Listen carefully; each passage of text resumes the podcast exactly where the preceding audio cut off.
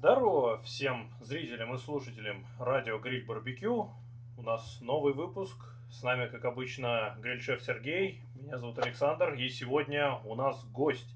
Большой любитель офсетных смокеров, даже профессионал в этой области и владелец производства.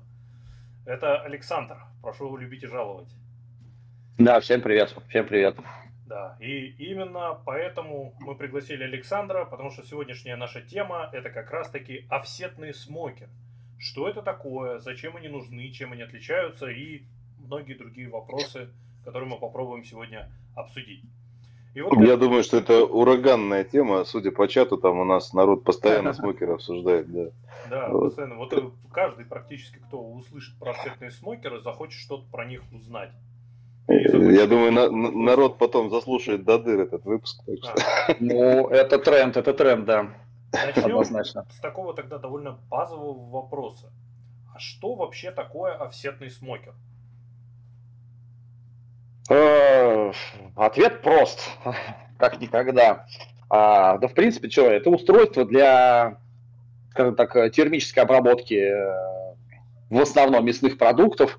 А, ну, по сути, это печь э, низкотемпературная с э, функцией копчения, скажем так, если вот в трех словах. Хорошо. А Ты вот... прям таким это академическим языком таким. Хорошо, да. А вот а, то, что именно офсетный, то есть, понятно, смокер это коптильня, но есть же вот обычный коптильня. Ну, с... Да, смокер это и есть коптильня, просто его самая главная фишка, на самом деле, это совсем не дым. А, ну, это я так считаю лично, многие со мной согласятся, многие со мной нет. А самая главная фишка – это низкотемпературное томление. Ну и так как а, основной вид а, смокеров а, используют в качестве топлива дрова, а, то мы, естественно, имеем дополнение еще и вкус ароматику копчения. Но это идет, назовем это специей такой некой. То есть помимо каких-то рабов, там, соли, перца, там чего-то еще и дополняется вкус и дымом как бы. Я тоже, я тоже продвигаю эту тему, что копчение это специи. Да, это, это не запереть дымовую среду внутри камеры и не выпускать оттуда дыма, чтобы дымок зашел, да, да. легонько коснулся и улетел как бы в дымоход. Это точно, да. Ну хорошо, тогда такой вопрос довольно общий. А какие вообще бывают смокеры, офсетные смокеры? То есть вот э, какие, может, у них есть какие-то разновидности, специфика? А, именно офсетные. Или вообще какие бывают смокеры? Ну, если нет подвидов у офсетных, то можно обсудить, соответственно, различия Но... разных смокеров. Офсетный, что такое вообще офсетный? А конкретно офсетный смокер, это э, в переводе с английского офсетный значит смещенный. Э, у нас нет, э, естественно, прямого нагрева продукта, да, то есть э, у нас топка смещена от камеры копчения там в сторону, в бок, вправо, влево, неважно. То есть э, получается, что офсетным смокером может быть и реверсивный, и прямоточный смокер, э, и вертикальный и так далее. То есть это все будет офсет. Но есть и другие виды смокеров, да, то есть там назовем-то там, допустим, баррельный, он же драм-смокер, бочки, есть э, смокеры, а, кабинеты, а, есть смокеры, допустим, ну, опять же, тот же кабинет, где стоит такая карусель, на которой продукты вращаются внутри камеры, да, то есть их множество разных видов есть. А это, скажем так, самый популярный в Техасе. Ну и, наверное, вообще самый известный, я думаю. Ну да, его форма, его форма, наверное, мелькает уже, ну, если еще нет, то скоро будет мелькать, наверное, на каждом шагу прям. Это узнаваемо. Короче, две трубы, одна труба да, побольше. Да. Другая труба может быть такая же, но она смещена вниз. Вот, она, смещена, она смещена, да, в сторону и немножко вниз. Это как раз топка, фаербокс. И большая труба, это как раз э, э, cook chamber, это камера коптильная, как раз где происходит все э, действие, да, и плюс дымоход. Ну, то есть основное есть... отличие, в общем-то, офсетного смокера от обычной там коптильни, ну, допустим, там вроде баррельной, это то, что э, источник жара прямо сильно смещен специально в сторону. Да, то есть э, мы получаем в камере э, движение воздушного потока, горячего воздуха, да, вместе с дымом. Давайте тогда тему, которая, наверное, интересует просто абсолютно всех, кто так или иначе занимается гриллингом, про еду, что вообще на них готовить, Вот зачем нужен офсетный смокер в идеале? То есть вот что на нем готовить в принципе можно? Все-таки немножко все это в историю барбекю уходит, да, именно американского барбекю, да, то есть в основном это крупные куски мяса. То есть это, естественно, не стейки, это целиковая труба. А, сейчас, э, ну, скажем так, годов где-то с 70-х прошлого века а, самым популярным, естественно, блюдом – в смокере это является, наверное, брискет. После него идут, э, наверное, свиные ребра и э, свиная лопатка на рваную свинину. Это самые такие, наверное, популярные. Но в смокере готовить можно очень много разных э, вещей. То есть можно и чизкейк даже сделать. Не знаю, там кто-то умудряется и безе делать. Ну, все зависит от качества безе? дыма. Да. А, но все зависит от качества дыма. Главное, чтобы на безе, на этот белочек у нас не оседал как бы а, копоть не оседала. То есть Нет, слушай, ну, хорошая под, Подкопченые десерты на самом деле очень вкусные многие. Согласен, да. А так, в принципе, э, овощи, не знаю, орехи коптят, соль коптят, э, ну, помимо мяса, естественно, и рыбу, птицу, все что угодно. Но самое популярное это крупные куски мяса. Э, и говядины, и свинины, там, баранины, не знаю, то же самое. То есть получается, что лучше всего, в общем, получаются какие-то крупные куски мяса, которые готовятся довольно да. долго. Да, да. То есть эта технология та самая low and slow. Тогда еще вопрос, вот э, упомянули про стейки, а то есть вот жарко на овсетнике в принципе довольно проблематично, то есть по меньшей мере. Вот буквально, кстати, минут, может, 15 назад в чате у Сергея был вопрос как раз про стейки. Ну, это такая, может быть, шутка была. А как можно ли приготовить стейки во всетном смокере? Да, можно, в топке. Можно, да. Там высокая температура, да. В камере, э, скажем так, в камере копчения у нас температура основные продукты готовятся от 90 там, ну, до 150 градусов. Естественно, стейк вы на этой температуре не приготовите. Обратная Но вы можете, да, вот, вот я хотел добавить. То есть вы можете поставить, конечно же, э, какой-нибудь prime rib целиковый, да, подкоптить его как следует, потом нарезать на стейки и где-то уже его там прихватить на высокой температуре, знаю, там, хоть в топку кинуть на угли, не знаю, допустим. Нет, Саш, подожди, но есть же эти самые, э, у которых, есть же смокеры, у которых э, Firebox, он специально сконструирован так, что там можно было поставить решетку, Особенные какие-то модели есть, не, но это не, не сказать, что это очень популярно. В принципе, под заказ э, это можно, могут сделать многие производители. Да? У кого-то это... Крышечку Пол... такую делают. И полчи у кого-то идет. Да, либо планча сверху. Либо планча. А, да, либо, либо есть, планча. Да. Есть. Но это, естественно, это не основное предназначение совсем смокера. Ну, конечно. Ну, у нас холодно. На самом деле, то есть мы вот когда обсуждали, какой гриль вообще выбрать, мы обратили внимание на то, что ну, на некоторых просто невозможно готовить зимой. Как с этим обстоят дела у овсетников? Ну, э, живу я тоже, смотрите, в Подмосковье, как бы, да, недалеко все. Э, переживаю ровно те же температуры, что и большинство, скажем так, россиян. Я в этом проблем никаких не вижу абсолютно. Да? А, естественно, я замечаю, что приготовление зимой, особенно если это на улице происходит, а не в помещении, оно, скажем так, увеличивается по времени, а, увеличивается незначительно расход дров, вот, а, но никаких проблем с этим нету. нету. Желательно иметь, конечно, смотр с толстыми стенками, как коптильной камеры, так и топки, а лучше всего иметь топку утепленную. Ну, про утепленную расскажи в двух словах, что это такое утепленное. А, то есть есть э, топка, которая сделана из одного слоя, ну, лист э, железа, да. А, то есть а, типа термоса, да, получается? Да, да, да, да, да. То есть делают второй э, такой слой, кожух, назовем его. А, можно оставить либо ну, пустым его, потому что воздух у нас э, имеет более слабую теплопроводность, чем, э, допустим, металл тот же самый, да, и воздух все равно будет аккумулировать. А если его набить чем-то, каким-то там, не знаю, там, хоть ватой минеральной, да, то это будет давать очень хорошую аккумуляцию тепла, соответственно, и летом тоже это будет э, давать экономию дров, времени и так далее. То есть и вы имеете, будете иметь э, более четкий и управляемый такой температурный режим. То есть это, несомненно, плюс. Но в основном это делают, конечно, на смокерах, ну не то, что прям производственных, но, э, скажем так, не совсем маленьких моделей. То есть это такой же для, скажем так, э, любитель, переходящий в такого не знаю, прям там. В любителя с очень высоким энтузиазмом. Да, да. Хорошо. Толкающий брискет на рынке. Ну, это прямо в идеале тогда, да. Для него это прям идеальный вариант. На самом деле у меня вот еще такая тоже мысль возникла, когда мы разбирались с вопросами подготовкой, то что у нас на самом деле ведь культура вообще холодного копчения. Вот у нас очень любят там что-то холодно подкоптить, там рыбку, колбаску. Как вообще у овсетников с холодным копчением?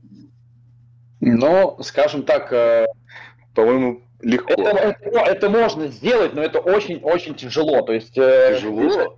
да, держать температуру э, до, скажем, там 45 градусов в нем, это, ну, практически э, невозможно. Но на маленьких моделях, Не, подожди, Саш, так ты же можешь просто поставить, взять улитку, тупо, да, там, две-три улитки. естественно, но я, нет, я, я отвечаю на вопросы, если мы э, э, говорим так, что есть вот смокер и все, и нет никаких больше приспособлений, в А, принципе. ну, сделать. То есть можно положить в маленький смокер а, там 3-5 брикетиков угля, насыпать Да. щепы и чуть-чуть подкоптить. Что-то такое возможно. Но а, честно, я бы не искал в смокере вот настолько универсальности. Все-таки это аппарат для горячего копчения больше.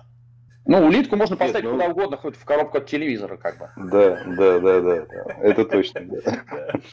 Э, э, И Правда, сейчас коробки от телевизора, они вот такие вот.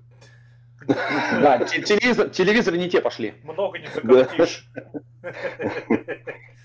Да. И такой вопрос, э, тоже относящийся отчасти к, вот, к еде, к готовке. А насколько вообще легко готовить на овсетнике? То есть, насколько это доступно новичку, насколько это вот а, тому, кто еще, допустим, с грилями дела почти не имел, насколько ему Мгм. будет легко или сложно запустить смокер и все настроить правильно? Ну, скажу так, э, на самом деле ничего сложного в этом нет. Э, Как и в любом деле, надо иметь э, желание, огромное желание, да. То есть я, на самом деле, как бы много людей обучил этому. А, И скажу так, если у человека глаза горят, глаза горят, да, то он, в принципе, этому обучится. А, Там ничего сложного нету, абсолютно ничего сложного нет, это элементарная физика. Элементарная физика. И, кстати, если Коле было с ней хорошо, то она очень помогает при работе как и на гриле, так и на смокере. Вот, то есть на многие вопросы она отвечает. В принципе, ничего сложного нет. И даже многие люди, и, скажем так, э, мои знакомые, а, они реально обучались по каким-то роликам а, на Ютьюбе, там, не знаю, где-то еще искали. И, скажем так, э, у них были неплохие результаты. Ну, для домашнего так вот использования были очень даже неплохие результаты. Но это делать не советую, потому что э, могут, э, ну, когда ты смотришь видео чье-то, да, можно неправильно что-то понять, и никто тебе вот э, рядышком не, не встанет и не подскажет. Поэтому все-таки по видео это, наверное, не так эффективно. Саш, а если вот э, берем новичка, скажем, да, вот, э, и он купил смокер, ну, какой-то там небольшой смокер. Вот, э, предположим, есть там видеоматериал, еще что-то. Вот сколько ему времени так примерно потребуется там для того, чтобы получить результат? Ну, то есть это день, два, три, неделя. Проще во времени или в килограммах испорченных- продуктов. Э, Слушай, ну какие-то, э, естественно, допустим, если человек хочет научиться коптить, э, возьмем самый сложный брискет, да, есть Обычно все с курицы начинают. Я, я, я посоветовал бы, да, перед брискетом сделать рваную свинину, чтобы понять хотя бы просто элементарную текстуру, чтобы прочувствовать вот эти вот временные рамки, вот эти вот там часы, и вообще понять, пойдешь ты дальше как бы или нет. А, Поэтому Рваная свинина не пропадет. я, я думаю, ну, нет, если у человека все в порядке как бы с головой, да, и с пониманием вообще самого процесса, то, ну, может, за пару-тройку раз он научится делать, ну, по крайней мере, плюс-минус какие-то хорошие ребра. Там, Ну, птицу, в принципе, назовем. то же, самое, то же самое, что и на сферическом гриле тоже там примерно. Да, потому что э, элементарно ему, допустим, э, есть много людей, которые видят просто картинку, видят ролики и так далее, видят, э, условно говоря, кусок брискета, как он сочится, течет, какой он черненький, там, красненькое это кольцо и так далее. Я хочу его, я хочу его съесть, хочу научиться, да, но человек даже не представляет, какой он на вкус, э, Мгм. какой он, да, какая у него текстура, то есть он э, Ну, это такая вот, не, это хорошая, хорошая мечта, естественно, да, но а, перед тем, как а, этим заняться, я советую это просто хотя бы элементарно попробовать. И свое желание у тебя приблизится, да, и понимание, естественно, оно тоже приблизится. Когда будет с чем сравнивать. Как понять, сделал ты хорошую курицу или плохую, если ты а, курицу из смокера, условно говоря, не ел ни разу. Угу.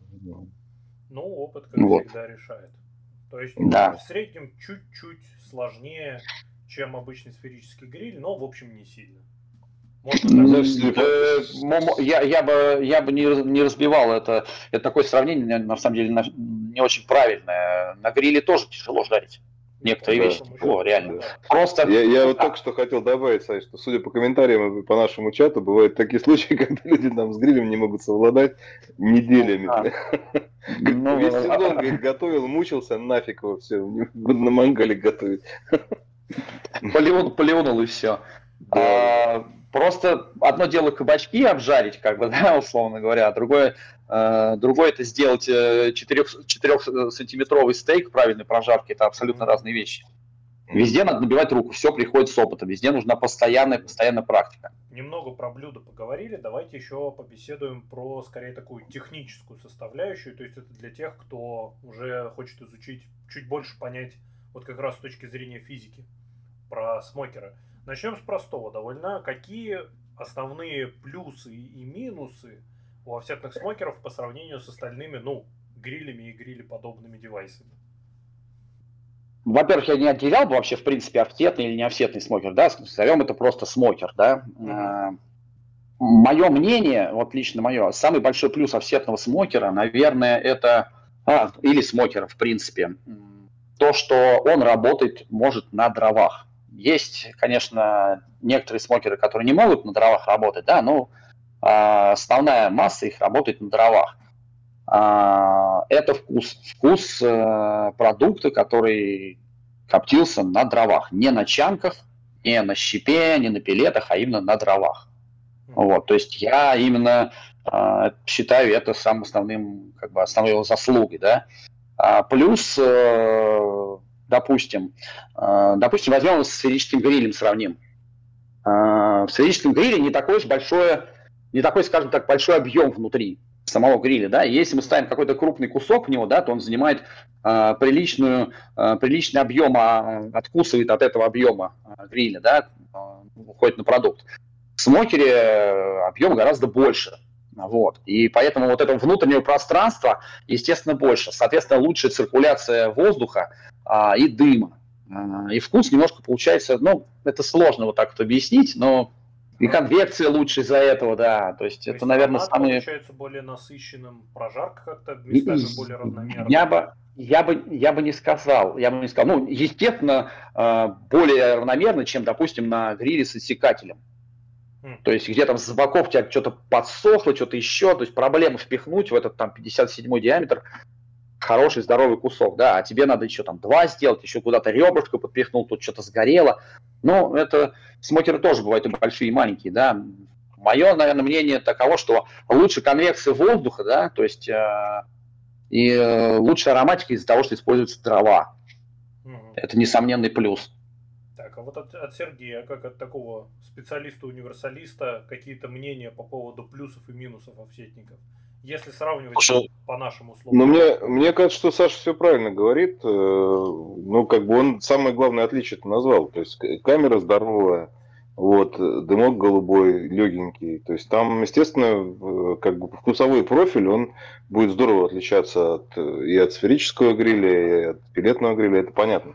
Значит, поэтому Саша тут все правильно сказал, мне даже добавить нечего. Как, тут, тут я, все я просто еще поразмышлял mm. о том, что именно офсетник, он так э, сконструирован, что он специально очень хорошо держит определенный жар. То есть, с одной стороны, есть минус, то, что обычно у них одна часть решетки нагревается чуть больше, чем другая. Ну, соответственно, та часть, которая ближе к камере сгорания но при этом... Но это не у всех, это не у всех. Есть же реверсивные смокеры, там немножко другая история. Так, ну хорошо, давайте тогда вот это вот сейчас э, перейдем к вопросу. Мы уже выше упоминали реверсивные смокеры. Вот, кстати, да, угу. то есть есть вот офсетник, есть реверсный, значит, это реверсивный. Э, в чем вообще между ними разница? Что это за специфика? Э, лично мое мнение, это как спрашивать э, любителей BMW и любителей Mercedes. Ну, вот, вот прямо коротко и ясно, да?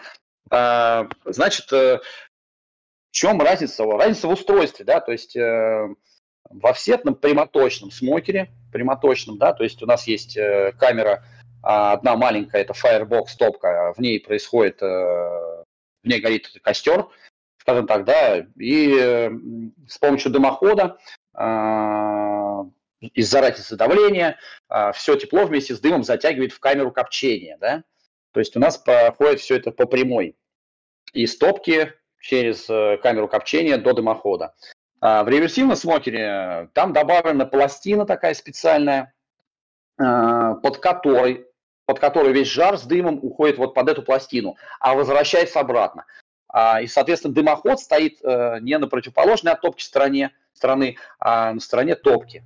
Вот. И то есть э, по продукту идет более холодный дым, но, э, скажем так, вот эта пластина, которая, э, которая отсекает вот этот жар, да, она сама нагревается снизу и отдает уже в камеру копчения вот это вот лучистое тепло. Э, и поэтому, на самом деле, утверждать, где хуже, где лучше, это, ну, это считаю как бы бред полный. Для меня это, ну, я считаю, что многие производители делают э, реверсивный смокер только в чисто в коммерческих целях, как бы, потому что это кому-то нравится, возможно, нравится это самому производителю, он качает вот эту тему. Другие этого не делают принципиально, то есть э, есть и те, и те. То есть это такие две, э, две таких армии, которые, э, ну, они не воюют между собой, но, по крайней мере, спорят. Очень mm. часто спорят. Ну, вот классическая ситуация, маркетинг, да. PR, понятно. Да, да, да. А технических да. отличий, в общем, особо серьезных. Ну, ну вот это, скажем так, вот это, вот эта пластина. пластина. Нет, нет, нет, нет. не особо. Стай, ну это то же самое, что с грилями. Там есть грили разной конструкции, есть там, э, скажем, сферические, есть какие-то там в виде бочки, есть квадратные. Вот, там везде своя специфика, там нужно просто привыкать. К одному привыкнешь, хорошо.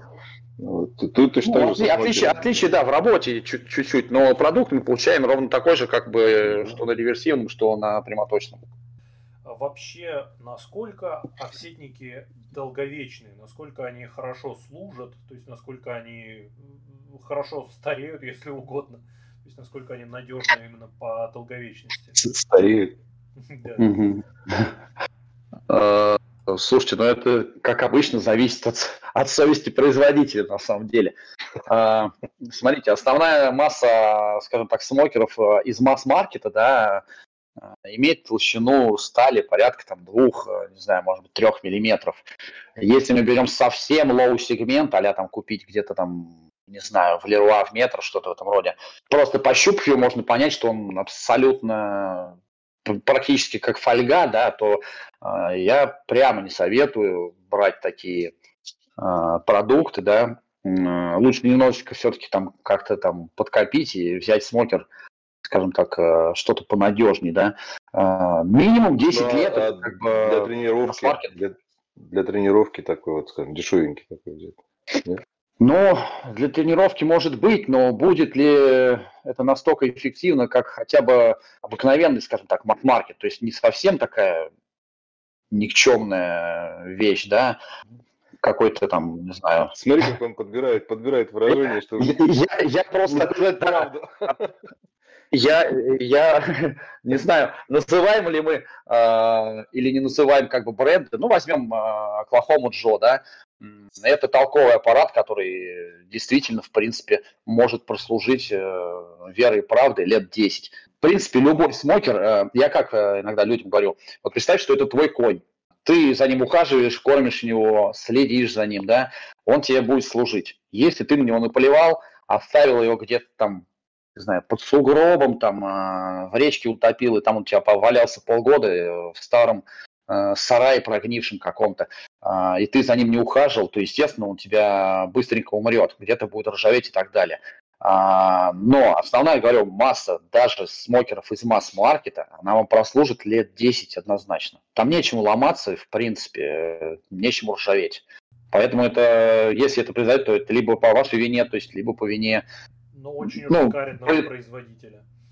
Да, совсем, то есть какой-то, знаете, лишь бы продать такое ну, сделал, лишь бы что-нибудь продать. А вот мы как раз затронули этот вопрос, то есть толщина стенки у смокеров, на самом деле, это известная вещь, то, что она достаточно крупная. То есть это, это да. толстенькие листы металла, металла вообще от какой толщины можно начинать считать, что это нормально? То есть какая толщина вообще у стенок правильная, скажем так? Ну, э, скажем так, э, в Штатах принято считать, что у хорошего смокера толщина металла должна быть э, не менее 1 четвертой дюйма. То есть это примерно, там, скажем так, 6-7 миллиметров, да, то есть от этого начинается, скажем так, отсчет. А, но у смокеров, которые, скажем так, для бэк-ярда, для личного использования, да, там может быть и поменьше. И масс-маркет это порядка 2 миллиметров. А, скажу так, естественно, чем выше толщина металла, тем а, лучше теплоемкость стенок и камеры копчения, и она прогреется хорошо и будет держать лучше. Соответственно, и топки. Но мы уходим сразу в увеличение веса и, соответственно, в цену. А вот тогда сразу к слову о весе. А сколько вообще весит такой приличный, вот именно с правильными стенками, с толстенькими, правильный смокер? Ну, домашний. Ну, да. Или не профессиональный. Не профессиональный, не промышленный, да? А, где-то, наверное, от 170 килограмм до 220-30 примерно.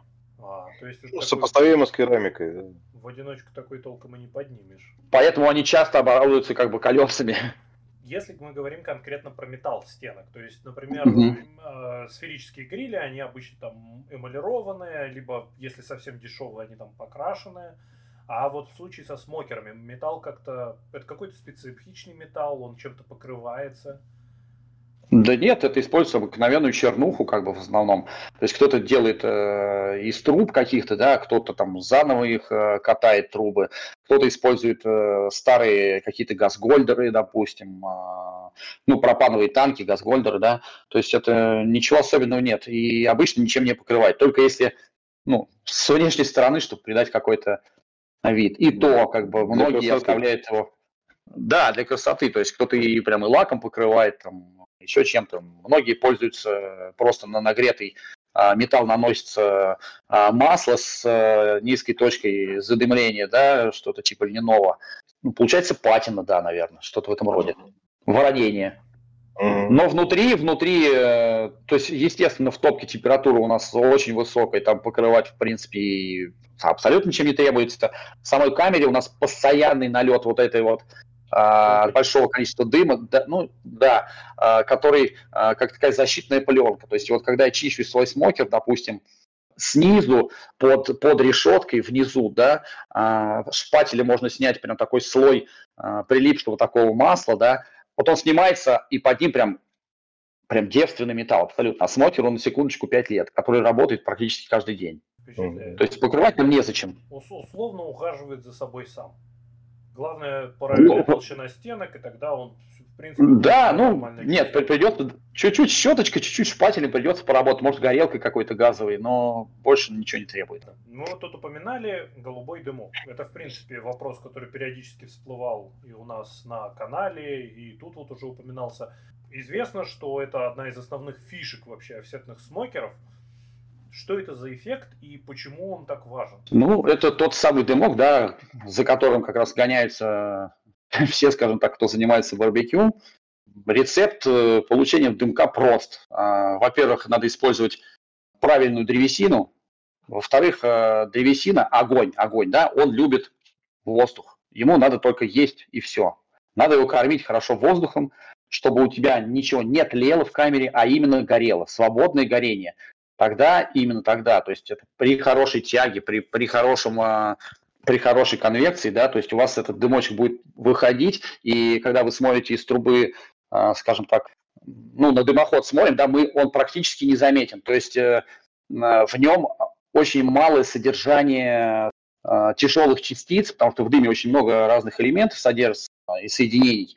И вот именно в этом дыме ну, как бы наименьшее количество вот этого вредных всяких э, тяжелых элементов. Ну, я могу добавить, Саня, если хочешь. Да, да, да. У нас, у нас тут беседа на троих, соображаем на троих. Все могут участвовать. У нас же подкаст. Смотри, короче, а, горение древесины сопровождается выделением двух компонентов. Это какие-то газообразные вещи, да, то есть газ, который мы не видим. Ну, например, да. там углекислый газ или, например, угарный газ, да. То есть да, это да, да. невидимая фиговина, то есть, ну, как, как угу. воздух она.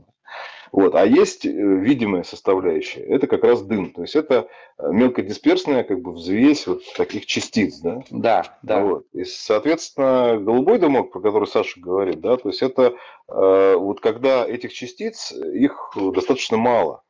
Вот, потому что если их будет слишком много, то блюдо получается перекопченным, там, достаточно, ну, может быть, даже горчить начинает, да? Ну да, есть тяжелые элементы, вот. которые просто успеют осесть даже на продукт. Да, да, Они да, не все вылетят. Да, поэтому, поэтому голубой дымок это как, когда содержание вот этих вот твердых частиц, оно, скажем так, оптимальное, да, то есть его и немного, и немало.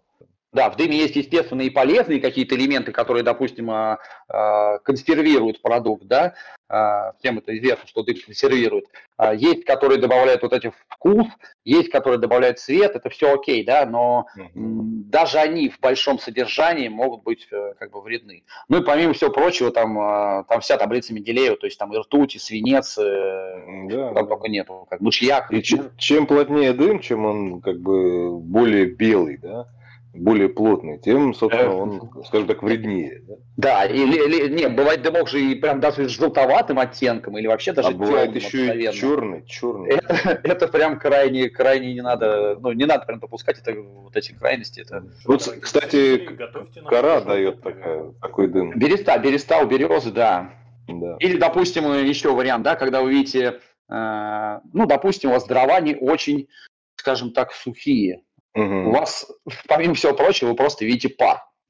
То есть это тоже, на самом деле, э, ну, это, скорее всего, не к дыму, а к тому, что просто много энергии тратится на, того, на то, чтобы вода испарилась как бы из дров, да, то есть вы лишние просто дрова сжигаете. Поэтому дрова надо иметь э, правильных пород, правильных, э, правильной, скажем так, влажности, не душить смокер ни в коем случае, в принципе, как и гриль, не душить, то есть дать огню кислород, дайте ему поесть, и он тогда сделает всю свою работу. То есть должно все сгорать, никакого э, плохого дыма быть не будет, не будет, если вы правильно сделали костер в камере, ну, в топке.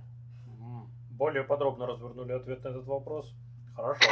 Но это, но это здорово. Наши, у, нас, у нас собираются здесь ребята, которые любят прям вот подробно, чтобы все хорошо и было понятно. Тут да, потом еще... такой же подкаст надо будет отдельно делать еще про какие-нибудь другие смокеры, потому что это как про грили, да, а пришлите рецепт тот, тот же самый, только на газовый гриль. Да, да. Слушай, ну мы, мы с Сашей из Красноярска хотели еще позвать, а, чтобы он про бочки рассказывал. Так как, как вариант, да? да. Сами знает. Вот. Тогда еще вопрос тоже, скорее всего, из такой же технической ипостаси. А, овсетники довольно дорогие. То есть, условно, там средней руки какой-то домашний овсетник можно купить за 200-300 тысяч. Ну, я бы сказал бы, это уже такой дорогой. А, то есть ближе. Ну, это дорогой, да. Я думаю, что скорее за 100-150. Да, да, да. То есть, э, скажем так, э, овсетник можно найти, ну, если мы говорим про Россию, да, то, естественно, э, скажу так, где-то тысяч за 150, там, 180 можно найти как бы хороший офсетный смокер. Средней, средней руки, скажем так, да. Но в таком случае, вот эти вот, которые за 200, за 300, там и даже больше, там есть же вообще, которые там свыше миллиона, вот эти вот все штуки, они вообще стоят своих денег, если есть вот более как бы дешевые опции? И как, как это объяснить, даже не знаю. А, смотрите, то есть, ну, все прекрасно понимают, да, есть маркет, который делается на конвейере, а, есть э, вещи, которые делаются в штучном, в единичном практически экземплярах, э, единичных, делаются на каких-то небольших производствах. И, кстати, не обязательно это какое-то кустарное производство, да, то есть есть производства, которые обладают всем необходимым набором профессионального современного оборудования, да, просто там делается основная масса работ вручную, ручной труд э, должен э, цениться дороже, чем э, труд, скажем так, робота конвейера. По цене, наверное, вот так вот я отвечу, да, ну, приемлемо можно найти в России где-то за 150-180 тысяч смокер, хороший смокер, да, а, но за миллион это уже все-таки какие-то, наверное, либо это импортные варианты, то есть э, каких-то брендов американских, которые сюда надо привезти, здесь еще там растаможить, угу. соответственно, угу. да, и мы получим... Там, там транспорт и... будет стоить безумно. Да, да, миллион, потому что везти оттуда там 300-килограммовую а, игрушку, да, а, ну, за такие деньги это реально как бы. Если у кого-то есть э, возможность, то он, конечно, это сделает, да, но большого смысла, наверное, в этом нету. Мало того, что она 300-килограммовая, она же еще в сборе поставляется, там ее же не разберешь. То есть там только ну, трубу да, можно да. там открутить. Там, да, все. да, ну может быть ножки там какие-то там, да, колесики, да, да. я не знаю. А То так это вот имеем... такой ящик гигантский такой вот, причем из, из, сделанный из дерева ящик. Еще и тяжелый, да, да. сволочь. И тогда еще пройдемся по таким вещам. Вот если, я не знаю, это насколько Александру Сергею вопрос, чем вообще офсетник, например, отличается от гриля с точки зрения пользователя? Это отчасти это рефрен к нашему же обсуждению про то, как разные грили лучше приспособлены для разных режимов. Угу. То есть, если мы берем вот обычный условно сферический гриль, да, то есть он там условно хорошо справляется со всем, но там для копчения нужны какие-то аксессуары, и вот условно мы его подготовили для копчения, и мы, например, коптим что-то на офсетном смокере. Насколько вот они сопоставимы? Это вопрос из разряда, что парня купить? Ну да, даже так. Ну, просто в вакууме представлять себя офсетники, это классно, но вот если представить, что вот есть две модели, и как-то их э, сравнить, что зачем. То есть дальше будет похожий вопрос про керамику, про пилетник, условно. То есть вот попытаться его где-то выставить в ментальной системе координат. Если где-то, ну вот, вот прям какой-то человек задается таким вопросом, я, наверное, порекомендую все-таки сферический гриль купить. Если у тебя, э, так, то, твой путь с огнем, с мясом, э, с углем и так далее только-только начинается, я, наверное, все-таки посоветую купить э, сферический гриль. Потому что он более универсальный. Он просто более универсальный. На нем можно сделать продукты как и Slow, так и, не знаю, пиццу. Я пиццу себя в смокере точно не сделаю. Тоже хотел сказать, что просто он более универсальный. Ну, когда человек там видит вот эти все смокеры, грили и так далее, он представляет там себя э, в виде какого-то там великого грильмастера, там, я не знаю, в будущем. Mm-hmm. Вот. Но сначала надо попробовать, потому что люди, некоторые, некоторым нравится копчение, да, там, low and slow. Некоторым нравится жарить просто, вот тупо много чего-то жарить, там, разных вещей. Некоторые там по запеканию прикалываются, большие куски, там, какие-нибудь ростбифы, там, еще что-нибудь, индейку делают. Ну вот, и тут э, зависит от того, к чему у тебя больше там душа лежит. Вот, как, какая твоя барбекю персоналити, как говорится? Ну да. Опять, опять, опять же, тот, тот, тот же вертел. Хорошо, давайте тогда потрогаем чуть ближе. Ну, с моей точки зрения, опять же. То есть вот керамический гриль, если сравнивать со всетником. То есть э, керамический он тоже, вот как Сергей неоднократно на канале рассказывал, то что он вот его на слабом жаре утром запускает и в процессе дня что-то готовит. То есть, как бы, если... Слушай, ну давай я тут начну, да. Слушай, керамика, керамический гриль э, и сферический гриль это примерно одно и то же. То есть, по своей сути. А у них там немножко отличается система приготовления, система управления жаром, но это очень близкие вещи. Прям вот очень близкие. Единственное, что керамика, благодаря характеристикам своих, ну, как бы самой керамики, да, стенок своих, она позволяет действительно очень долгое время поддерживать стабильный жар на каком-то диапазоне. Очень хорошо держит слабый жар, очень хорошо, и очень мало, соответственно, использует топливо. И очень хорошо держит э, средний жар, прям отлично. Вот. Э, соответственно, коптить на нем точно так же можно, как и на обычном сферическом гриле. Вот. Единственное, там есть нюанс, связанный с керамикой. Ввиду того, что у нее высокая энергоэффективность, топливо горит слабо, и, соответственно, если ты коптишь на щепе там, или дровах, или пилетах, то у тебя э, ну, дыма может быть очень мало. Причем настолько мало, что прям реально, реально не хватает. Вот. Э, поэтому здесь, ну, там тоже можно всякие аксессуары дополнительно использовать, чтобы увеличить количество дыма. Ну, вот. Но это является таким минусом как бы, керамики небольшим. А с точки зрения эффективности, то же самое, что обычный сферический гриль. А если вот мы посмотрим пилетник и овсетник, то есть и то, и то, в общем-то, в первую очередь круче всего работает именно на копчение. Ну, нет, ну тут функционал-то плюс-минус-то он одинаковый, потому что, ну, если мы говорим про low and slow, единственное, что в пилетнике можно все-таки в камере э, поддать жарку побольше, скажем так, да, и mm-hmm. что-то такое на более высоких температурах там и позапекать, и даже может как-то и стейки пожарить. Плюс в некоторые э, пилетные грили можно тот же вертел вставить, да. А, в смокере это не пройдет. Смокер на это... Смокер это вообще, в принципе, такая довольно-таки узкая такая тема. То есть, э, Слушай, ну мне вот э, по поводу пилетника, знаешь, что кажется? Пилетник это все-таки а, это гриль такой класса, класса мультиварки.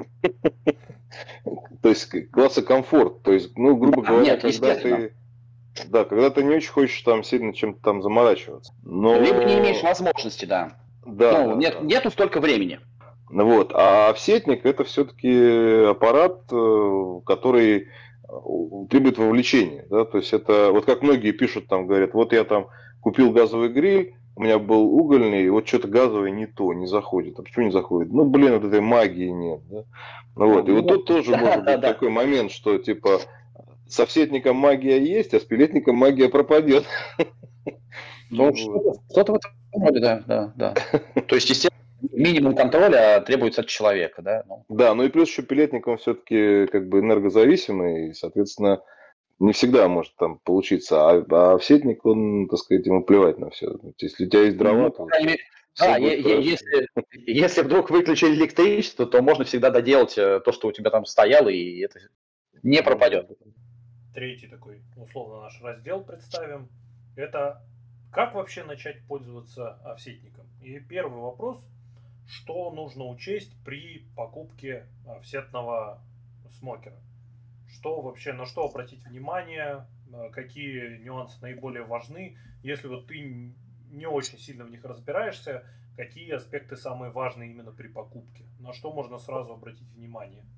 При выборе смокера, да, угу. во-первых, надо решить, э, наверное, прежде всего для себя, потому что, ну, на самом деле э, это может оказаться, скажем так, не твоим, да, и поизучать, э, что-то почитать, э, съездить, э, опять же, в какой-то ресторан, попробовать. Может, где-то у вас в городе это продается, там, а, может, кто-то есть, какой-то там, не знаю, цех. А вот, опять же, фестивали всякие разные проходят, да, то есть, скажем так, немножечко поближе познакомиться вообще с этой культурой и понять, хочешь ли ты на самом деле это купить. Если ты это захотел купить, то, наверное, уже а, действительно а, присмотреться. Именно так. Если ты захотел купить его, да, то э, здесь надо, возможно, обратиться к каким-то профессионалам, да, которые помогут э, в выборе твоего смокера, да, или там довериться какому-то бренду, который, э, скажем так, на рынке уже представленный, который зарекомендовал себя, да, есть, есть, в принципе, промахов уже э, не должно быть. Единственное, я, допустим, э, не очень бы доверял всяким, э, ну, назовем это объявление Савита, да, где... Э, то есть у нас на самом деле смокеры в России делают довольно давно. Но э, как это происходит, да, то есть, э, опять же, какие-то там горе-мастера, да, где-то что-то там увидели, может быть, где-то там, опять же, на YouTube, где-то еще там, не просто мастерят вот эти вот э, непонятные какие-то поделки. Мне кажется, что есть какой-то вот, скажем, в какой-то деревне или еще где-то там в пригороде есть какой-то цех металлообработки. Вот, они там еще, помимо всего прочего, клепают мангалы. А потом смотрят такие, оба, а что у нас тут еще, еще в тренде? Да, О, смокер. А да что, что мы не сделать? Сейчас давай его быстренько тут да, здесь приварил, здесь приварил, что-то да. какой-то. Что, да, просто... нормально. Я бы таким бы не особо доверял бы, да. Наверное, вот это самое основное, как бы. Это первое, это решиться для себя, то есть немножечко ознакомиться с этим и изучить, э, скажем так, плюсы конкретные, это как это, как в интернет-магазин заходишь, да, там сравнить бренды, да, то есть э, вот надо немножечко изучить все это дело и сделать для себя вывод, э, купить какой-то какой-то смокер, да. Сань, ну я вообще, знаешь, что думаю? Я думаю, что самый главный вообще как бы критерий это ты выбираешь смокер, это посмотреть, э, есть ли на этом смокере вот логотип, как у Саши вот там на, на футболке. Это, это обязательно. Если есть, то значит все нормально. Можно, можно брать.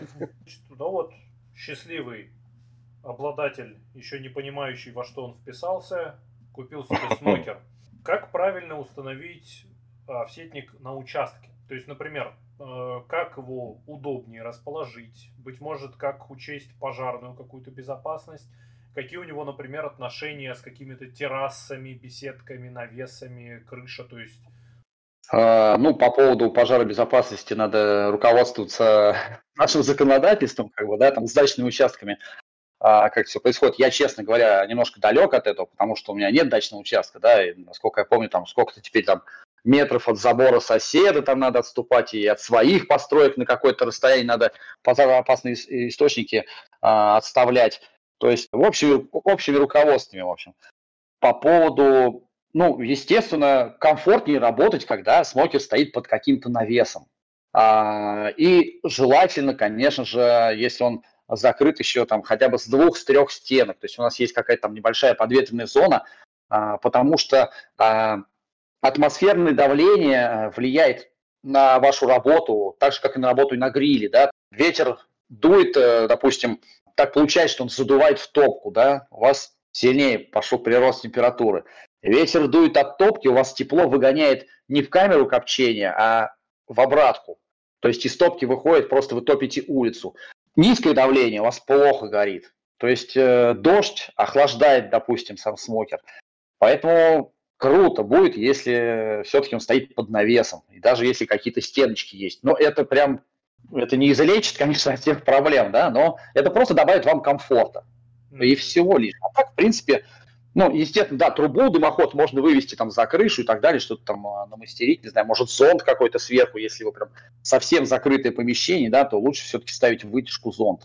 Так, по большому счету, здесь надо исходить из личного комфорта и все, каких-то прям, то есть если вам удобно, где-то там стоит у вас столик какой-то там, чтобы рядышком, чтобы э, поставить что-то, завернуть что-то. Э, то же самое, как на работе, э, как при работе на гриле.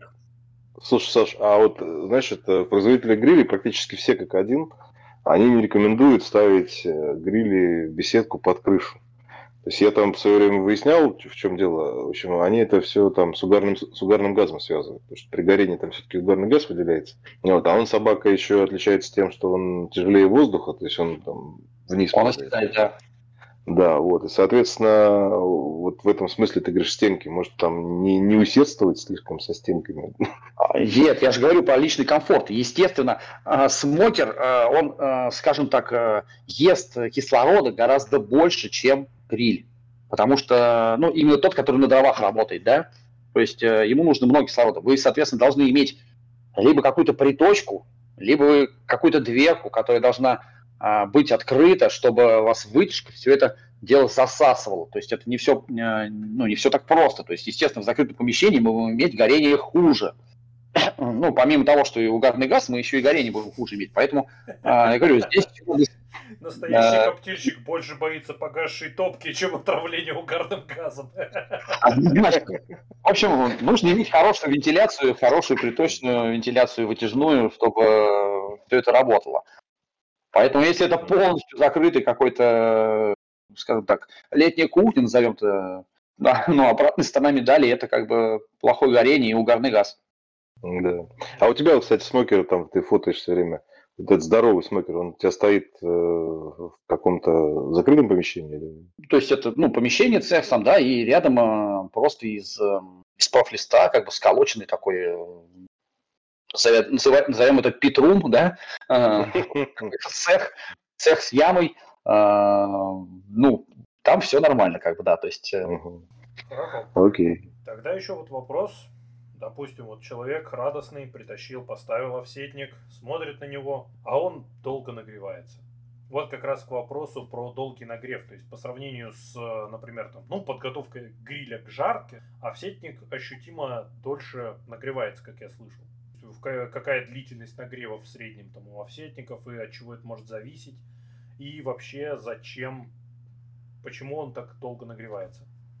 Ну, тут все просто, как бы, да. То есть, э, во-первых, э, даже сама топка, э, допустим, у какого-то маленького офсетного смокера, да, она по объему больше, чем, допустим, э, весь объем сферического гриля, да. А, помимо этого есть еще и камера. А, самокопчения, которая тоже должна прогреться. Это раз. Во-вторых, э, толщина металла. Опять же, если мы берем а, смокер, э, скажем так, в идеале, который будет хотя бы миллиметров 6 с толщиной металла, да, желательно, чтобы металл тоже прогрелся. Э, есть, конечно, много разных школ, скажем так, уже вот копчения, да, то есть вот И сейчас многие проповедуют ставить барбекю какие-то, ну там, допустим, рваную свинину, брискет, в холодный смокер. Вот сейчас многие проповедуют вот, скажем, такую... Кстати, почему нет? Это, по-моему, тема, да. То есть, время сработает. Да, и, ну, и, и не только время, как бы считается, в другой серии будем об этом говорить. Ну, в общем, считается, да, что э, это лучше спос, ну, способствует тому, что продукт у вас получится интереснее, вкуснее, лучше. А по времени сколько? Э, ну, смотрите, мой, мой, мой очень большой смокер, который у которого объем э, камеры копчения только э, 1000 галлонов, ну, 3 тонны 800 назовем, да, то есть это почти 5 метров длиной камеры копчения, да, диаметром метр. Он прогревается, скажем так, на рабочую температуру выйти, это одно, да, но до конца-то, естественно, он э, за свои там 20-30 минут он не прогреется, да, то есть э, это, наверное, уйдет даже больше часа. То есть не надо этого пугаться, да, в принципе. То есть у меня просто утепленная топка, которая вот э, наберет все тепло и все это саккумулирует потом, да, когда-то там, когда мне потребуется. Вот до полного нагрева она, наверное, э, может быть, часа и два будет греться смокер. Но, естественно, продукт я закладываю раньше, когда у меня выходит а, смокер уже на рабочую температуру. А это порядка минут, не знаю, ну минут 20-30, наверное, не больше. Слушай, ну это сопоставимо с керамикой, она тоже нагревает. В принципе, да, да, да, да, да. То есть керамика потом отдает тебе тепло, то, которое ты э, заложил, подождал, да, то же самое делает как бы и смокер. Uh-huh. Uh-huh. Да, это не 10 минут, э, даже не сколько там, из стартера угля выкинул э, в гриле, в сферический, да, и у тебя по сути там 3-5 минут ты решеточку почистил, и еще 3 минуты и стейк уже кинул. Нет, здесь немножко подольше. Но это э, не какое-то там прям безумное время. Там, э, маленький бытовой смокер, это ну, не более получаса. Не Слушай, ну, я вот керамику разогреваю где-то от 40 до 60 минут вот, на low and slow. Вот, вот, примерно. Ну, для такой задачи, да, наверное, да. А так, естественно, решетка-то прогреется быстрее. Ну, это понятно, и воздух, и воздух быстрее прогреется. Но я имею в виду ну, сами, да, сами да, вот да, стеночки, да. чтобы они у нас... Да. Ну, там дыры с той же области и так далее. Угу. Тогда топливо. Какое вообще топливо можно использовать во всетнике? То есть, что туда можно закладывать? Самое простое, естественно, это и, наверное, самый правильный, это дрова. То есть, э, естественно, какие-то бытовые э, варианты смокеров небольшие. Э, очень удобно а, скажем так, для источника тепла использовать какие-то брикеты или уголь а, из очень твердой древесины, который а, долго и стабильно держит жар, и дополнение чанки, да, то есть у нас есть э, источник тепла, это вот сам брикеты инфракрасного цвета уже такого, да, и чанки для дыма. Э, для смокеров э, размером побольше ну, то есть там, там никто не будет использовать брикеты, потому что это слишком расточительно, да, то есть там топит только брикеты, ты имеешь в виду это вот в смокерах типа Оклахома? Да, да, маленькие. Угу, угу. Очень удобно, потому что, ну, это опять к вопросу пилетных грилей, да, хочется где-то на даче иметь, ну, там, или дома, не знаю, побольше свободного времени, ну, мало ли там, тут кто-то пришел, тут э, надо траву покосить, не знаю, там собаку накормить, э, там жена и так далее. А, поэтому ну, на угле ты, наоборот, требуется меньше контроля, да, меньше контроля, меньше вот этого колдовства всякого. Меньше участия.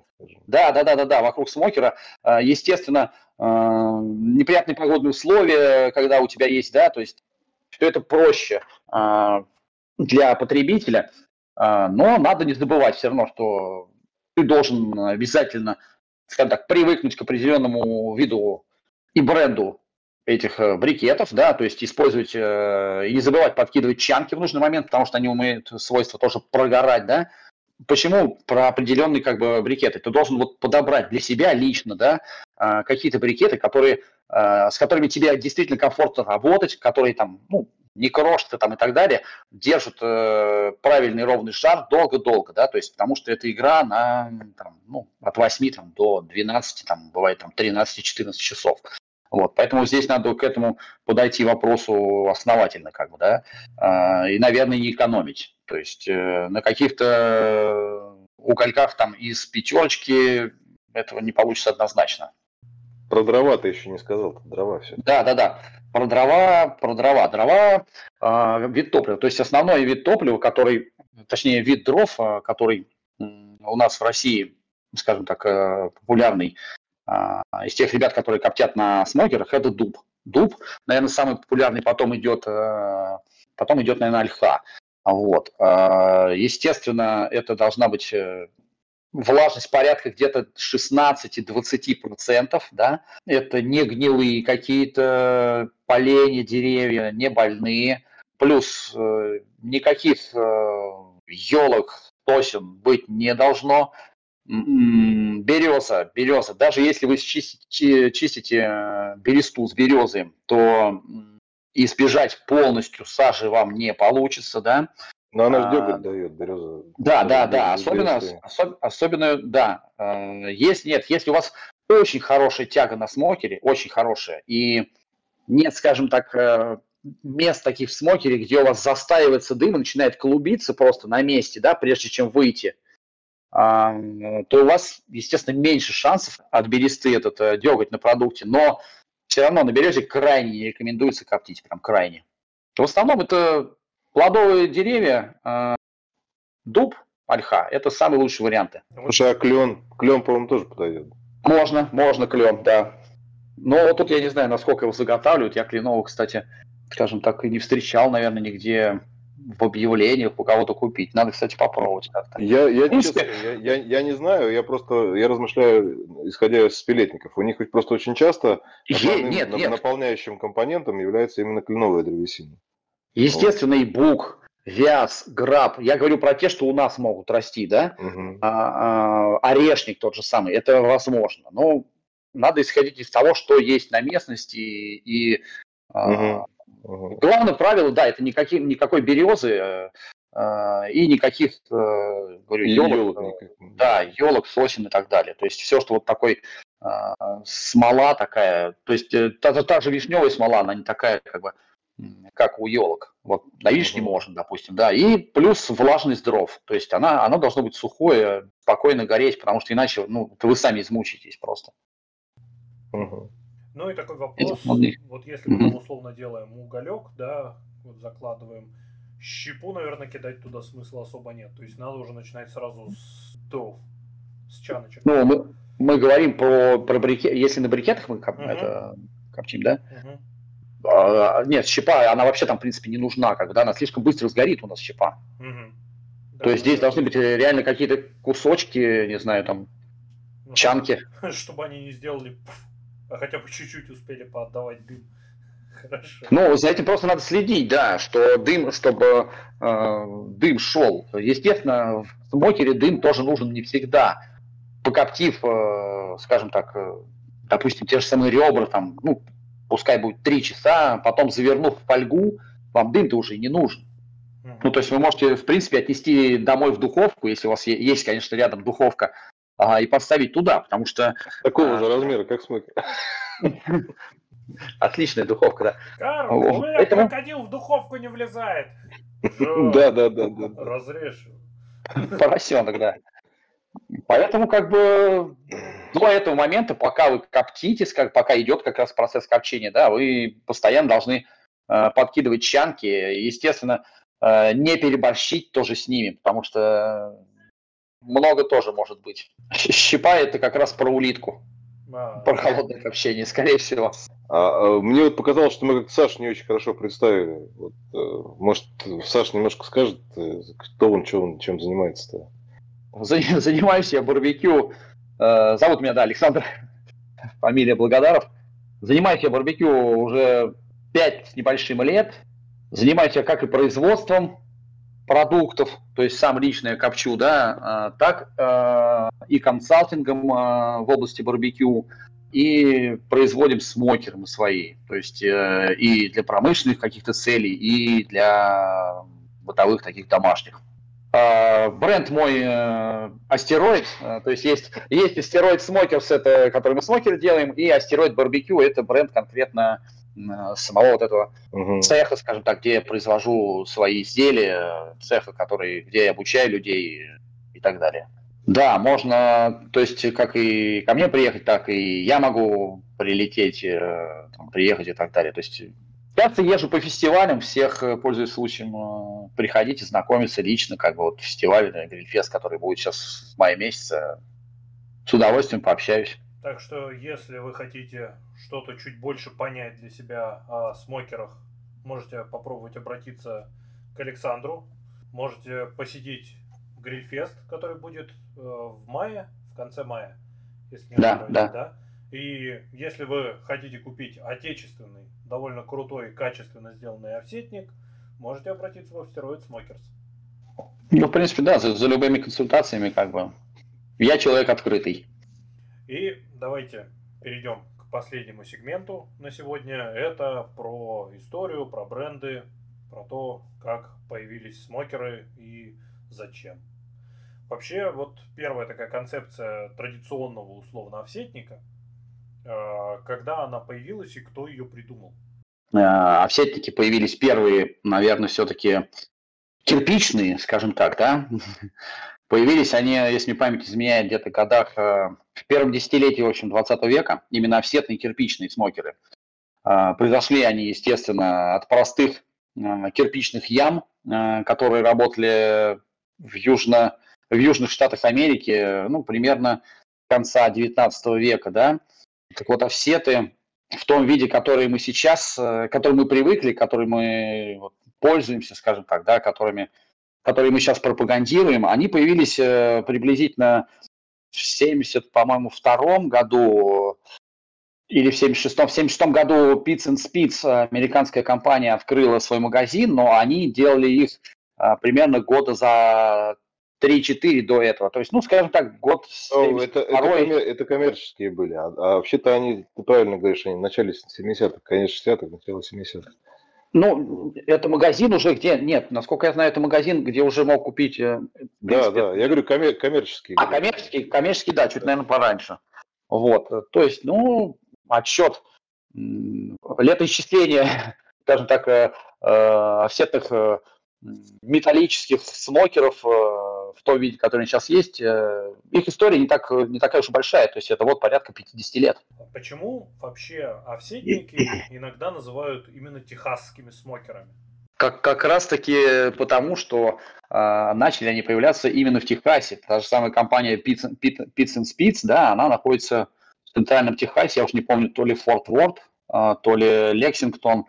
А, и большинство производителей офсетных смокеров, они родом из Техаса. Естественно, есть э, а, фирмы, производящие смокеры, э, допустим, где-то и в Джорджии, в каких-то в южных, в общем, штатах, назовем так, в конфедеративных штатах, которые тоже э, имеют свою богатую историю, да, но так вот как-то сложилось, наверное, что они именно вот, э, вот эти фирмочки, они техасские. То есть есть, конечно, легенды всякие там, что э, какие-то нефтепроводы там и во времена застоя в Америке там э, этим нефтяникам нечего было делать и нечем себя было прокормить, тут они отрезали там трубу и что-то сделали. Это все такое, ну как бы э, немножко красиво, красиво, конечно, но немножко не так, неправда.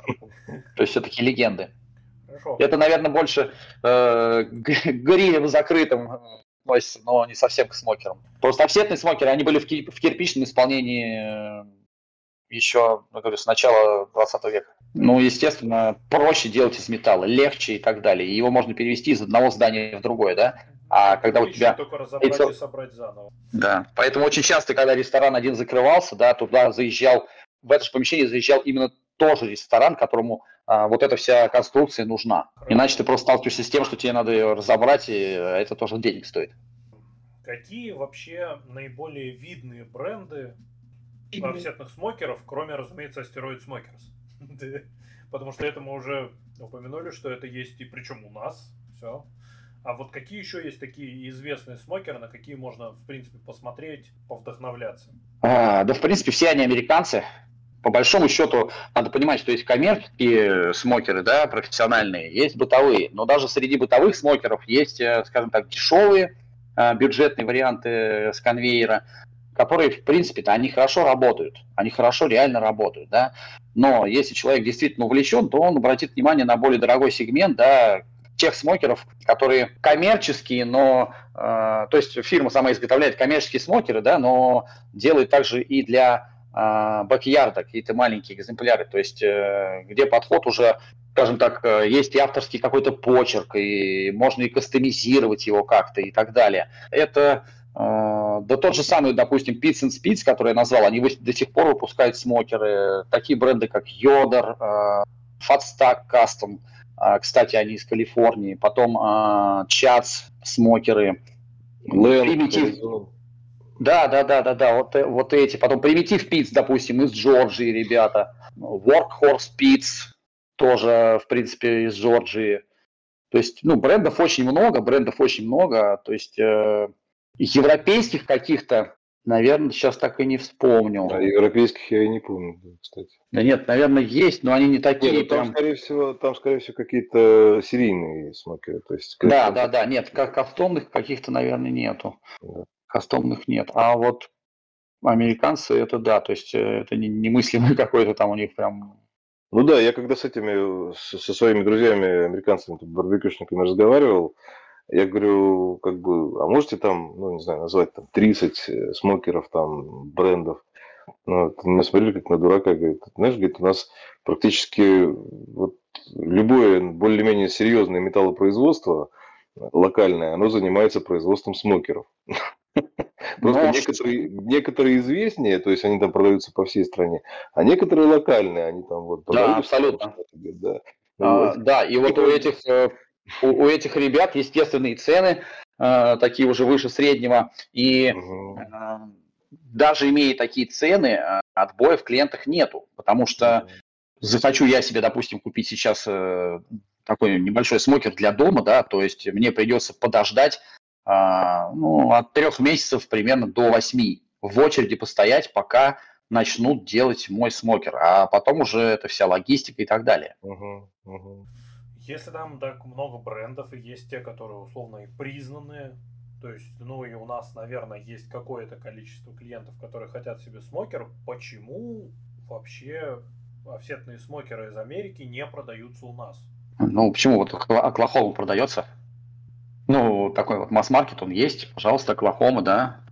Саня, то есть, ну, вы уже фактически ответили на этот вопрос. Они, поскольку дорогие смокеры, они очень тяжелые и здоровые. То есть это очень дорого их вести. Ну, то есть, по сути, и плюс упирается в то, что наценка получается огромная. Не, не только, не только. Плюс еще они ну, производятся под заказ в основном. То есть и, соответственно, ну как ты себе представляешь, это же не серийное производство, это же надо ну, я могу, условно, заказать там 5 смокеров, сделать мне 5 смокеров, я их привезу в Россию и продам.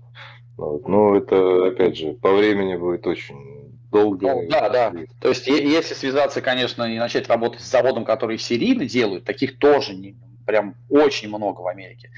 А, возьмем ту же самую Оклахому, да. А, у нас, по большому счету, на самом деле, а, вся боль-то еще в том, что у нас эта культура только начинает развиваться, да, то есть uh-huh. Uh-huh сами смокеры на рынке появились как так, в достаточном количестве, ну, это буквально 20 год, 19-20 год, да, то есть угу. до ковида по понятным причинам, в 20-м у нас ковид был, да, то есть по понятным причинам много народу стало интересоваться разными какими-то вещами, да, то есть кто там начал, может быть, э, лобзиком что-то в гараже вырезать, да, кто-то начал э, стейки жарить и, не знаю, всякие э, рулеты какие-то там а, на вертеле. Вот, кто-то начал на слэке работать, да. То есть, э, естественно, очень хороший толчок дал э, вот этот ковид. А, что да. дальше будет? Привезет ли кто-то еще, да? То есть э, именно офсетные смокеры в Россию не повезет? Ну, не знаю. Да, мне кажется, что нет, не повезет. Мне, мне кажется, что тоже, да, что и так рынок, рынок сам, сам, сам по себе он слабенький, как бы, да, то есть но тем более мы тут импортозаместились до того, как это стало мейнстримом. Тут, тут, наверное, больше речь не все-таки не о массовом производстве, да, а о таком вот кастомном. По крайней мере, а, этим мы можем, как бы, да, с этим мы можем помочь. Ну, на этом у меня вопросы окончились. Александр, большое спасибо, что пришел к нам сегодня на интервью, на беседу. Было интересно и, я думаю, полезно для наших подписчиков. Так что Большое тебе спасибо. Если что-нибудь... Вам огромное спасибо. Позовем еще. Да, спасибо огромное за приглашение. Было приятно пообщаться. Да. Ну и, как обычно, также с вами были Сергей и Александр. Всем До новых встреч, до связи, услышимся. И Пока. вам всем барбекю. Всем пока.